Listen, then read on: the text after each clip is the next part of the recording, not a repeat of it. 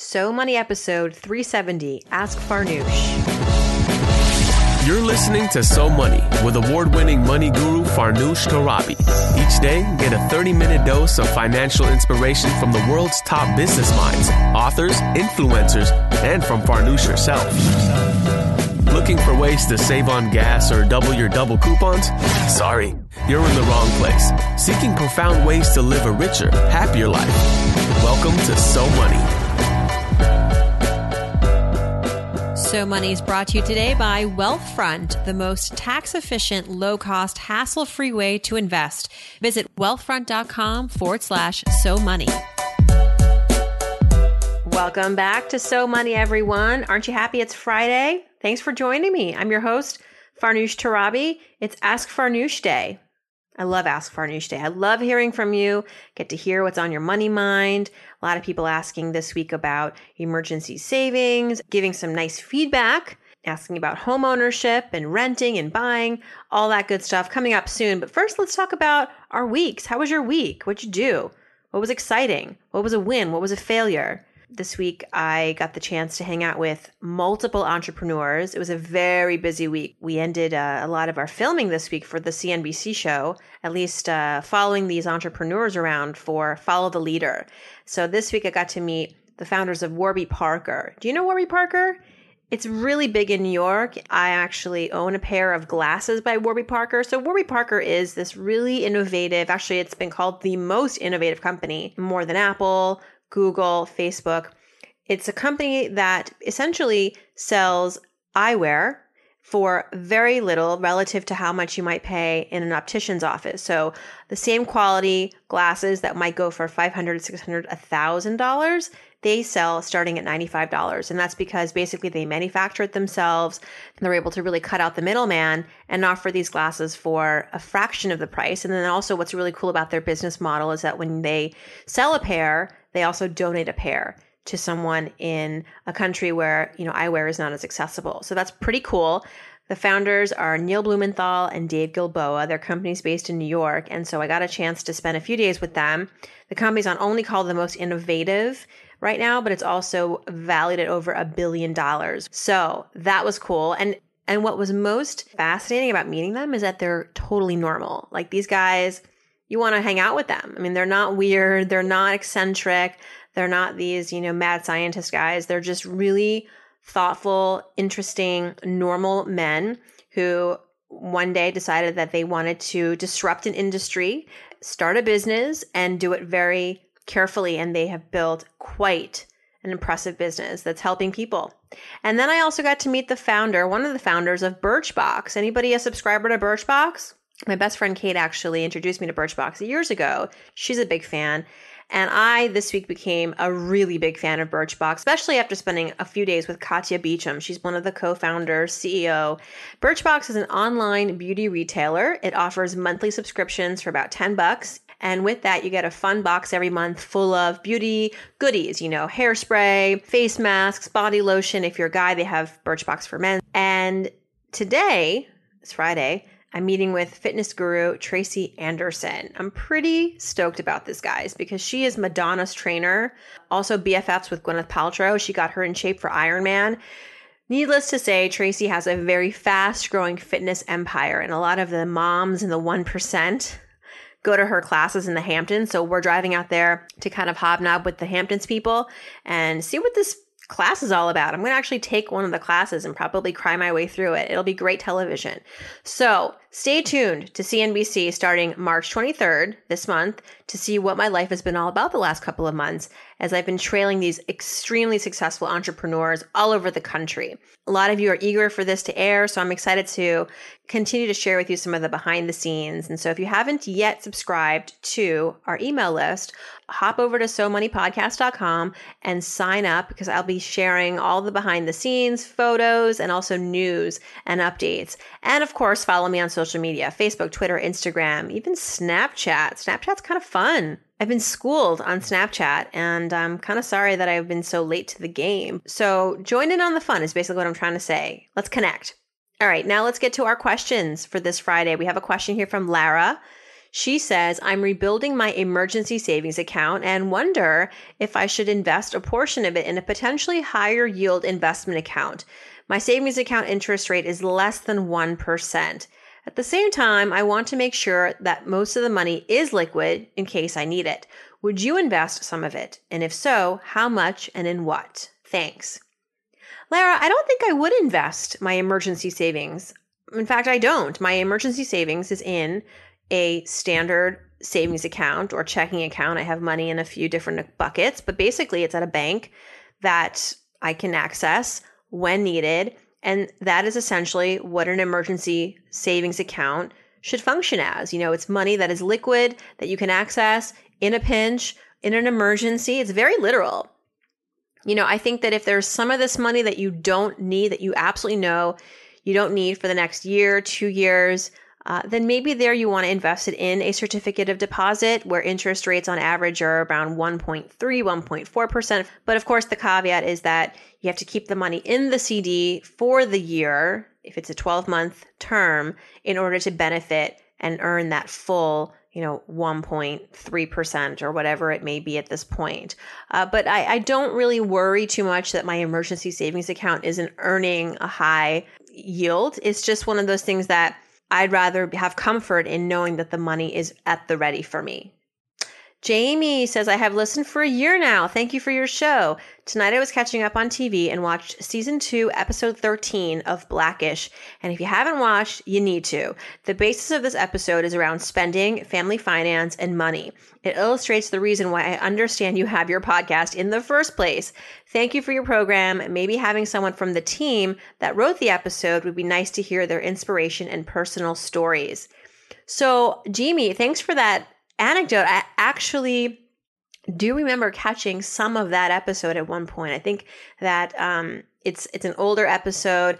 I don't have time to watch Black-ish every week, but I really should DVR it because every time I fall upon it when I'm flipping the channels on a random night when I actually do have time to catch a couple, maybe an hour or so of television, it's a hilarious show. And I've actually seen the cast on, you know, news programs and talk shows, and they're really cool. So I would love, maybe I'll work on that. I don't know where to even begin, you know, finding, maybe on LinkedIn. I don't know. How do I find someone who works on Black-ish? I guess I have to wait for the credits to roll next time I watch and do some deep investigation to get somebody on the show. But that would be cool.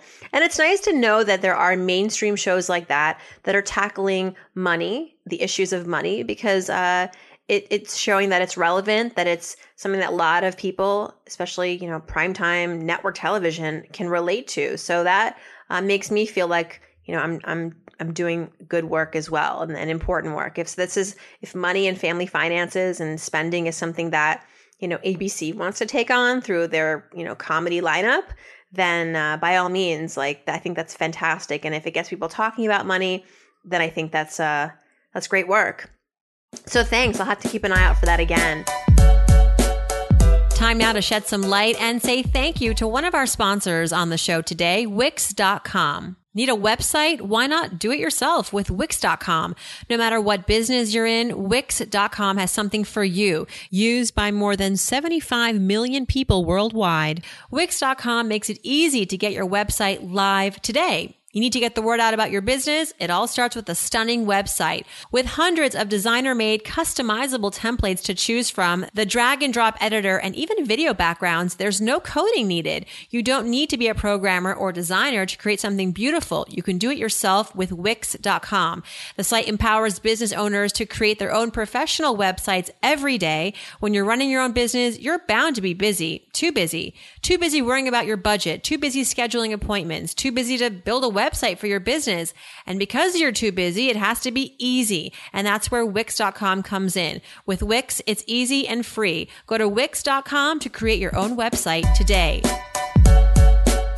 Jill says, now that my husband and I have a 2-year-old, we are investigating life insurance. What's a better investment, term or whole?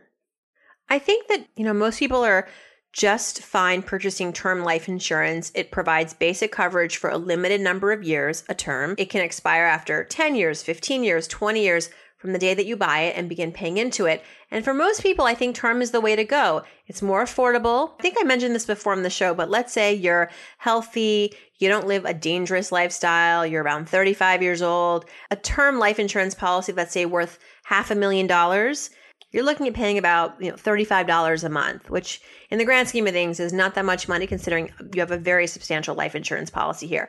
And as far as figuring out how much life insurance policy you need, the rule of thumb in the financial planning books is you take your salary, annual salary, and you multiply that by 8 to 10.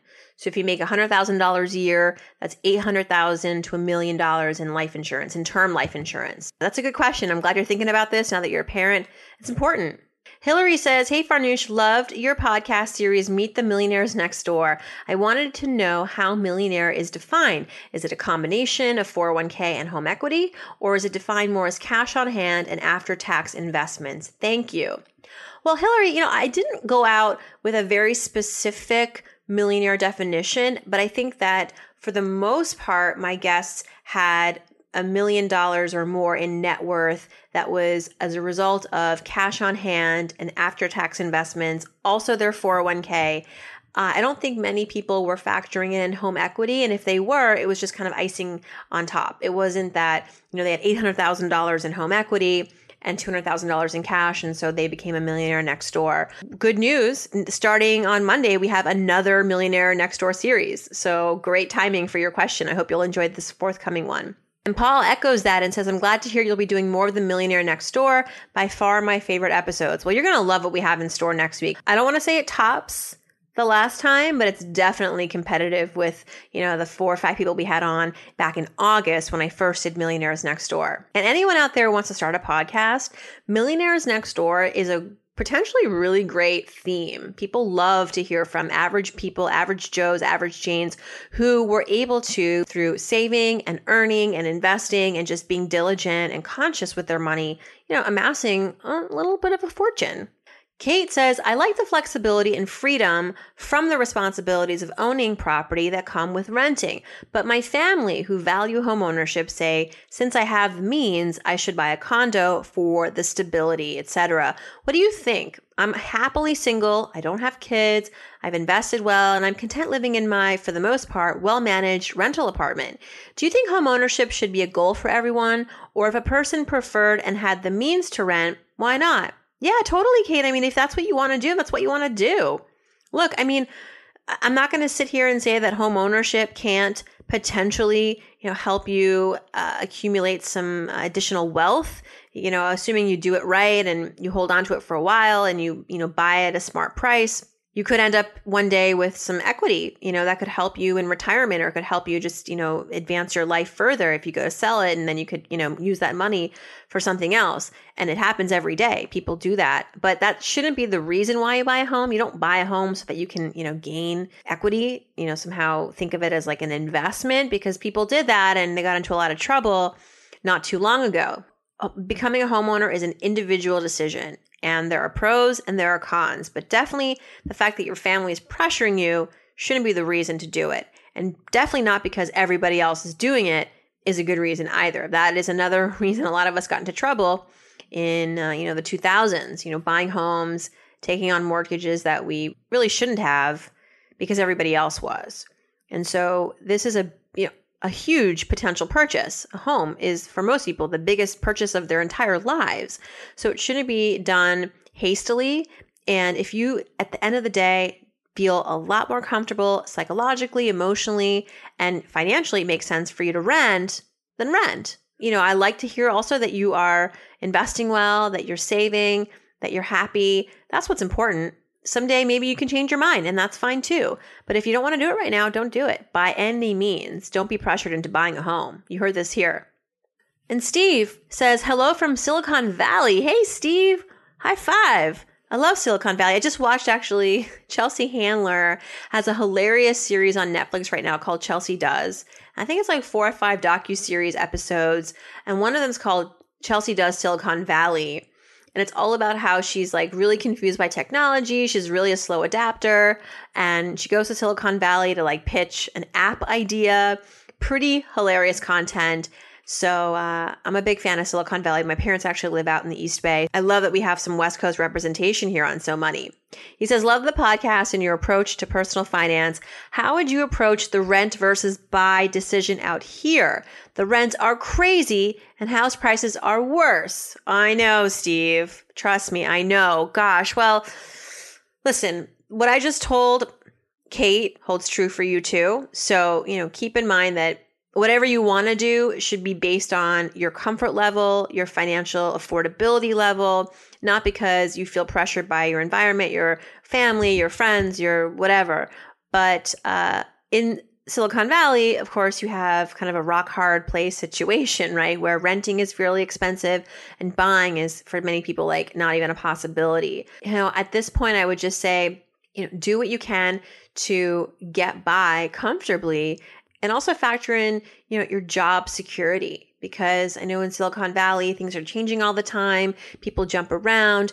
If you really feel like you can be in Silicon Valley for the long term, that this is kind of like where you want to be for at least the next 5-10 years, then maybe start to consider the potential to buy. And if you find that it's way out of your reach right now, then you'll have to rent somehow. You have roommates, you live in a further out, you just make it work, but if home ownership is something that you're interested in, because you're going to be in the area for a while, you think you'll be at least, then start to do some of the reverse engineering of that, figure out what are home prices, what will you need for a down payment, where's your salary right now, where will it have to go, what kind of a savings cushion will you need, so you can start to gather the financial elements that you'll need in order to become more eligible and more ready to buy. But no, this is, if you can't buy right now, you can't buy. And so you're going to have to rent. And I think there are a lot of ways to make renting manageable. And it's not going to, there are going to be trade-offs. You might have to move further away, get a couple extra roommates, live in a walk-up instead of, an elevator building. In the meantime, you can save and reach your next goal, which is either to find a more attractive rental or to actually buy. So, I'm sorry that, Silicon Valley prices are so astronomical. Also talk to your employer, because if I don't know who you work for, but sometimes employers can really help with housing, because I know that in Silicon Valley, what's really the challenge out there for employers is attracting top talent. And if you've got a job out there, know that you're valued and that it's to your company's benefit to work with you to make sure that you're able to, be there for the long term and invest in the company, stay there. And if they can help you with housing, maybe they will, because they value and they want you to stick around. So maybe that could be a resource for you. Like, talk to HR, talk to your boss. Maybe they have some ideas. And that's a wrap, everybody. Thanks so much for tuning in. And thank you so much, Steve and Kate and Hillary and Jamie and Laura and Jill. Thank you so much. I really appreciate your questions. A lot of housing questions this Friday. And you know me, I love real estate. So keep them coming. And like I said, if you haven't already, please sign up for our newsletter. I try to keep you guys updated on what's going on behind the scenes, in front of the scenes. And so go to SoMoneyPodcast.com and sign up. And of course, if you have any questions for me, the best way to get through is to click on Ask Farnoosh, send in your question or your comment. And every Friday, I try to address them. I'm about 2 weeks behind. So if you ask a question today, I probably won't get to it for another couple of weeks, but I do try to get to every single one. And I thank you in advance. All right. Happy Friday, TGIF, folks. Stick around all weekend if you have to catch up on any of the episodes from this week. And of course, stay tuned Monday, because you've got a fresh Millionaire Next Door week coming at you. Hope your weekend is so money.